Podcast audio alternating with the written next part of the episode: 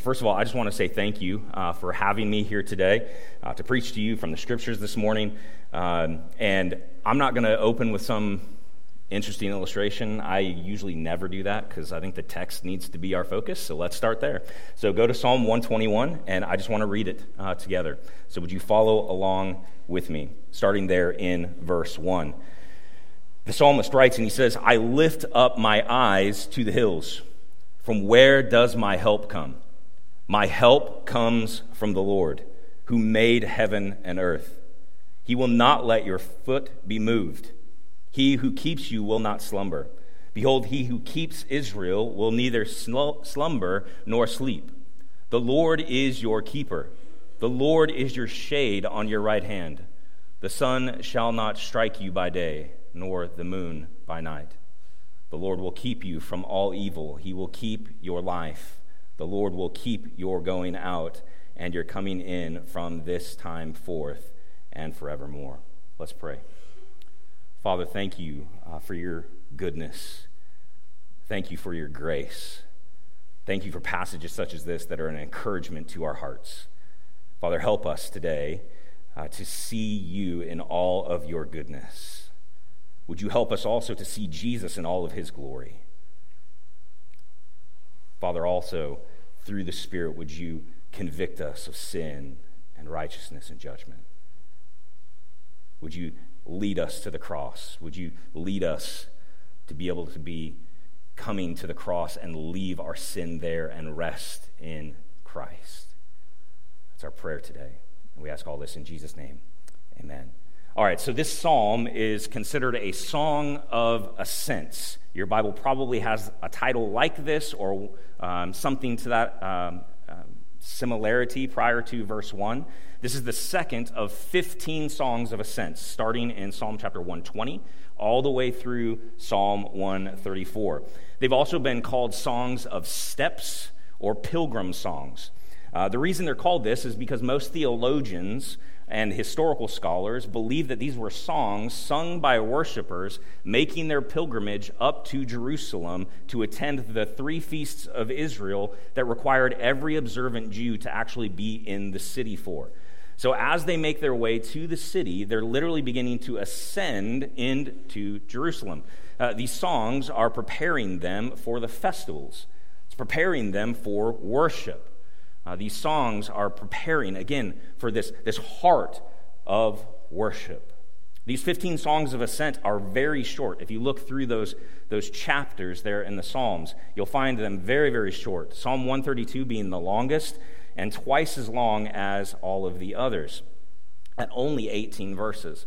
They're all characterized by this form of repetition that at times, to our Western ears, can sound a little weird. How often do you hear a preacher repeat himself and you're like, okay, dude, move on, right? Okay? That's a little bit of how these Psalms can read. But it's made this way as a form of worship, it's made this way as a form of beauty. Easton's Bible Dictionary says this. It gives a pretty cool description of these Psalms. It says, More than half of the songs of ascents are cheerful, but all of them are hopeful. This is my hope for you this morning. Many of you may be coming into this building cheerful. Some of you may be struggling. Help isn't coming from there, but in Yahweh, the maker of heaven and earth. Before we look further to where our help comes from, I want to point out something for you. Like I've already said, most scholars say this is, uh, the, this is being sung as they're on their pilgrimage up into Jerusalem. These roads going to and from Jerusalem are treacherous. They, were dangerous, robbers, murderers, they all abounded, right? So the journey to Jerusalem was a, a scary one for, for anyone to make. Even in the days of Jesus, um, these roads are the backdrop for the famous Good Samaritan parable. The true meaning behind verse 1 and verse 2, I think, is clear. The pilgrim was fearful of the physical dangers that were possible to come his way, and he realizes he needs help. Is he going to get help from the mountains or the hills? Is the topography of the land going to keep him safe from harm? No, no, he needs to trust the very one who created those small mountains. This is the meaning of the text. I mean, it's easy for us to try to make verses mean something that they don't, right? But we have to remember Scripture only has one meaning and it has many applications. That's wh- why we can look at this and we can say, I know what that pilgrim feels like. I may not have done a pilgrimage up into Jerusalem, but I know what it means to be afraid of my circumstances and to be worried about my surroundings. And I know what it's like to begin to look for help in all of the wrong places. My situation's different, but the same truth God's giving to this pilgrim, I can apply to my life in the circumstances and surroundings I find myself in when I'm tempted to look in all the wrong places for help. Uh, this psalm, I think, is a great encouragement to us, no matter where we are, no matter our circumstances, no matter our surroundings, to keep our eyes off of the physical and tangible things that we naturally run to to help us in our time of need to lift our eyes higher than the hills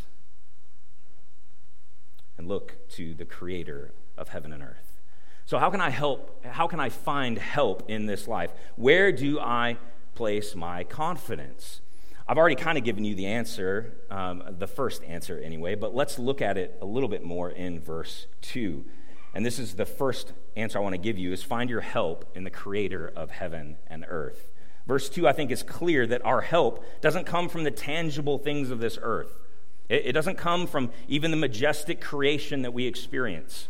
Our help comes from the Creator. Think about this, this statement just for a second. If our help comes from the Lord, the Creator of heaven and earth, our help comes from the source that created everything. Our help is sourced in the very power of God and no other power can hinder it. The Old Testament writers would often refer back to God's power in creation to emphasize this very truth that God's power was endless and not bound by anything else. I want you to just look at a couple of these instances. Go ahead and take your Bibles and go over to 2 Kings chapter 19 and verse 15. Again, 2 Kings chapter 19 and verse 15. The other reference I'm going to go to here in a second is Jeremiah 32 16. All right, again, 2 Kings chapter 19 and verse 15. And Hezekiah prayed before the Lord and said, O Lord, the God of Israel, enthroned above the cherubim, you are the God, you alone, of all the kingdoms of the earth. Notice what he says you have made heaven and earth.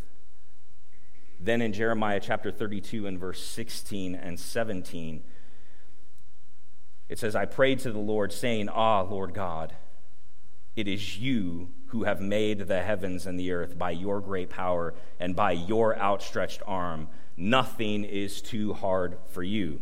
Please hear this God is powerful enough to meet you in your need. Do we believe that? I know we say that, but do we truly believe it? I think verse 3 is clear that God's help comes to you in the dark and dangerous paths of your life, and He keeps your feet under you. I remember as a kid uh, loving to walk along and, and try to balance myself on a curb uh, of a street. And almost like the balance beam in gymnastics, you know, you try to balance along that, and inevitably, I'd take my eyes off of the curb, and my foot would slip down, and I'd trip, or at bare minimum stumble enough to look weird and I quickly look around and try to make sure no one saw what I just did. Uh, my point is that we've all kind of done that, whether or not we're walking on a curb or, or just normally walking, and for some reason we stumble. If we're relying on our ability, we eventually will stumble and we will fall. What the psalmist, I think, is declaring to us is that regardless of our circumstances in this life, regardless of all of that, our confidence is in God Himself, and our ability is sourced in God. When our confidence is found in God Himself, we will not be moved. It says, He will not let your foot be moved. God's like a parent holding the hand of a toddler.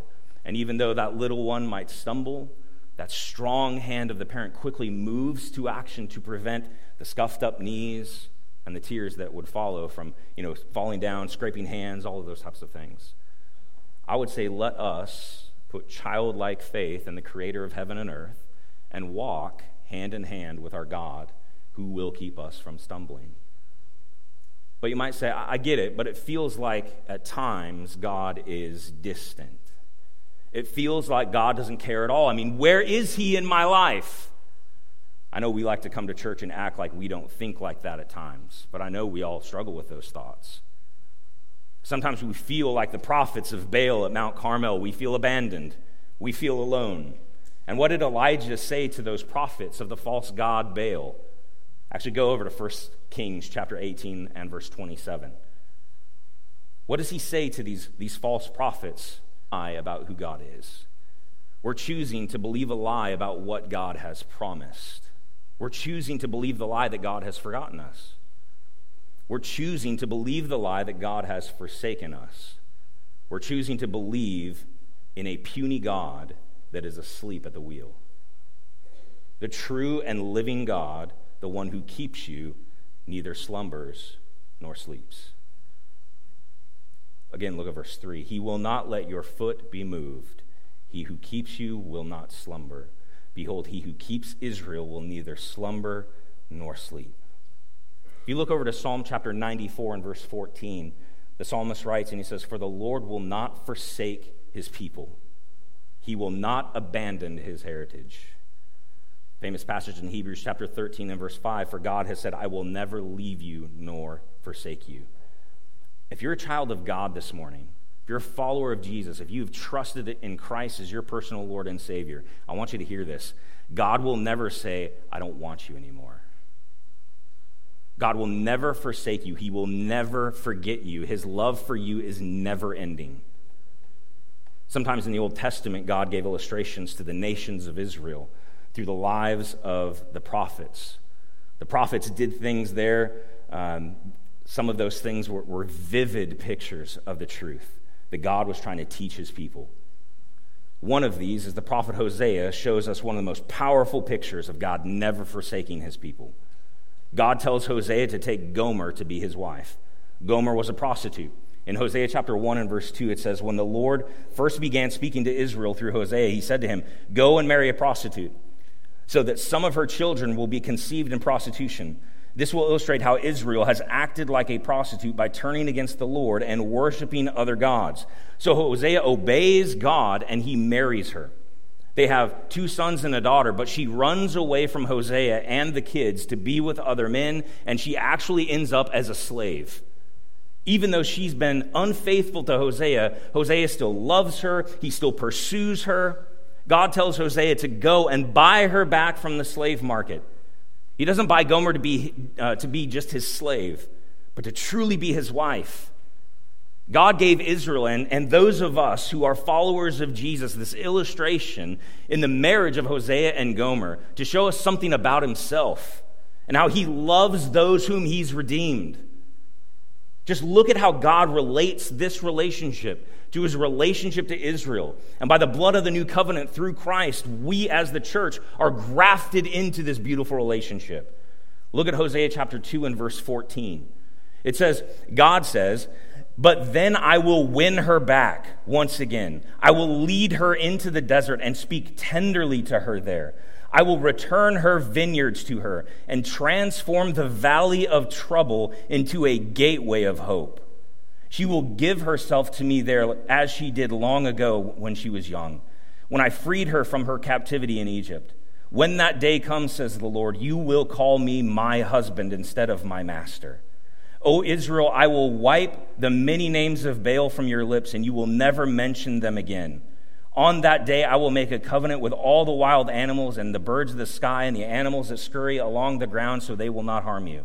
I will remove all weapons of war from the land all swords and bows, so you can live unafraid in peace and safety. I will make you my wife forever. Did you hear that?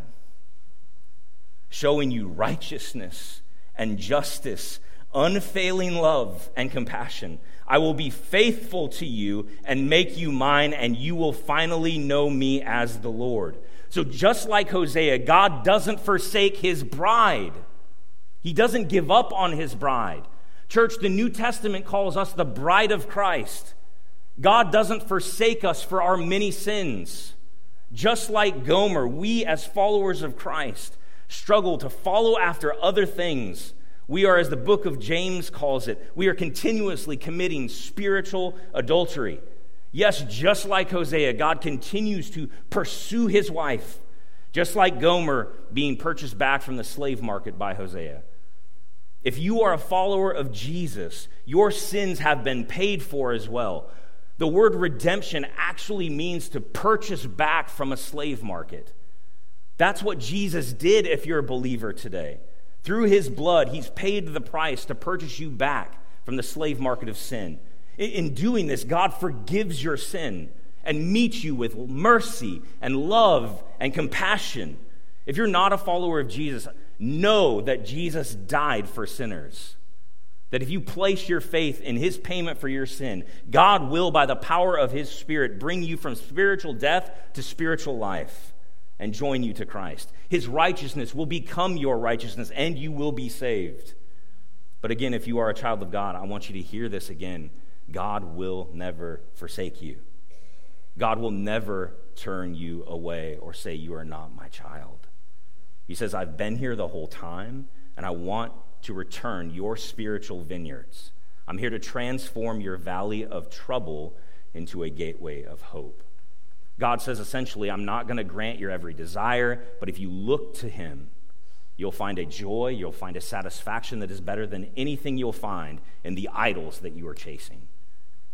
God says to us who are His spiritually adulterous bride, My love and my mercy are more powerful than your sin. God's justice has been met in the person of Jesus. Jesus has truly paid it all and satisfied God's wrath against our sin. Uh, one of my favorite hymns growing up is Grace Greater Than Our Sin. I just want to read the lyrics to you. I know you guys sing a lot of hymns here, and I know most of you are like, Yes, I know this song already, but I'm going to read them. I just want you to meditate on them as I sing it. Uh, no, I'm not going to sing it as I read it. okay. Um, it says, Marvelous grace of our loving Lord, grace that exceeds our sin and our guilt. Yonder on Calvary's mount outpoured there where the blood of the Lamb was spilled. Dark is the stain that we cannot hide. What can avail to wash it away? Look, there is flowing a crimson tide. Whiter than snow you may be today. Marvelous, infinite, matchless grace, freely bestowed on all who believe.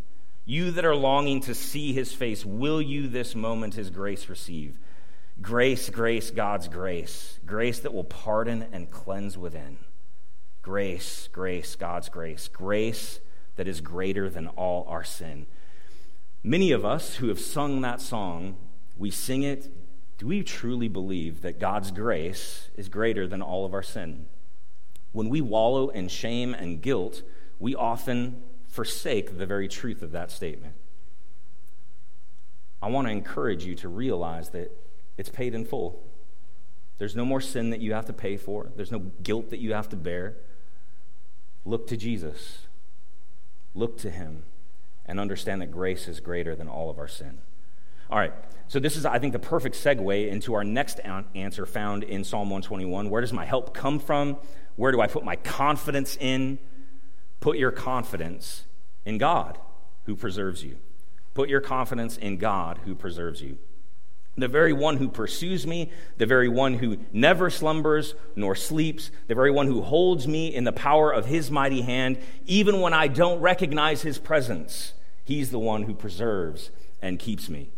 When it says the Lord is your keeper, it's the idea that God will preserve you, that he will protect you.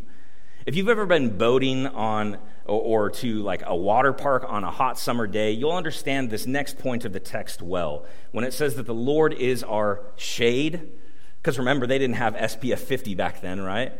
Uh, man, if you're in the sun for any prolonged period of time with no shade, you know you're going to get burned. Look at verse 5. It says, The Lord is your keeper. The Lord is your shade on your right hand. And then verse 6 The sun shall not strike you by day, nor the moon by night. I don't know about you, but what about that last phrase? Why is he worried about the moon striking him by night? Is he afraid of moonburn? Like, what is he getting at? Some people think that the psalmist is referring to the superstitious ideas of surrounding nations about the dangers of the moon. But I think it's way more likely that the writer is contrasting day and night, sun and moon, so that we see that God keeps us, God preserves us, God protects us from the potential harms both day and night. And I think the evidence for this is how he builds on that idea in verse 7. Look at it. God literally protects us from all evil. And he protects your very life. Even in death, he protects and keeps our very souls, both now and through all eternity. Uh, the writer of the psalm is saying, While I'm singing and going into the city of God, while I'm going into Jerusalem, and while I'm leaving Jerusalem, God is with me. He will protect me. He will bring me to the city. He will allow me to leave, and He will bring me safely again. Not just today, but every day, forevermore, until I see the new Jerusalem coming down out of heaven from God, prepared as a bride for her husband. Look at verse 7. The Lord will keep you from all evil, He will keep your life. The Lord will keep your going out and your coming in from this time forth and forevermore. This, ver- this verse echoes kind of a New Testament passage about our union with Christ through faith in Him, as we see in Romans chapter 8. The chapter starts out with this beautiful promise to those who are followers of Jesus that there is now no condemnation to those who are in Christ Jesus. Later in the chapter, we see that because of the union that we have with Christ, that there's the, the fact that there's no condemnation and that Christ bore our condemnation, that Paul considers the sufferings of this present time are not worth comparing with the glory that is to be revealed to us. So, because of my union with Christ, my valley of troubles are transformed truly into a gateway of hope, looking back to that Hosea passage. And that hope is that creation itself awaits the day when Christ reconciles heaven and earth, when the curse is taken away and sin is no more. But not only creation, but we also long for that day when our adoptions as sons and daughters of God becomes a reality and we stand in the presence of the Father. And the chapter, Romans 8, ends with one of the most encouraging passages in all the Bible. In all our sufferings and all our trials, we are more than conquerors through him who loved us. For I am sure that neither death nor life, nor angels, nor rulers, nor things present, nor things to come, nor powers, uh, nor height, nor depth, nor anything in all creation will be able to separate us from the love of God in Christ Jesus our Lord. My hope for all of you this morning that whether or not you came into this building cheerful, or full of joy, or if you found yourself struggling to find any joy at all, my prayer for you is just like this psalm was that you'd be encouraged and find your help, find your confidence in the person of God, not anything else. So when the struggles of life come and God does feel distant, and you begin to ask yourself the questions where am I supposed to find my help? Where am I supposed to put my confidence? That you wouldn't look for help in the wrong places, that you wouldn't place your confidence in wrong people, in wrong things. I think this psalm is such an encouragement to us, no matter where we are, no matter our, our circumstances, no matter our surroundings, to keep our eyes off of the physical world that we naturally run to, but instead to lift our eyes higher than the hills, to find our help in the creator of heaven and earth, and ultimately to rest in Christ, who's came and took our condemnation on himself, who's taken our sin, who's died our death, so that in his resurrection we may have his life Amen. if we place our faith in him. And my last word to you today, Christian rest in Christ. Let's pray. Father, thank you for your goodness. Thank you for your Son. Holy Spirit, today, would you work in hearts and lives? Even right now, if there is someone here that doesn't know Jesus as their personal Lord and Savior, would you make Christ so compelling to their heart and life right now that they could do none other but to turn to Him in faith? Father, would you help us as Christians to find our help, to find our confidence in you? Help us to be bold in this world. Help us to, to make much of Christ. Help us as we worship you today to not end our worship here in this building, but to, to praise you throughout the rest of this day and into this week, that we would be people of the kingdom, that we would show love and grace and mercy, proclaiming the gospel as we go. Father, thank you again for your goodness and your grace in our lives. And may we be a tremendous example of it. And we ask all this in Jesus' name. Amen.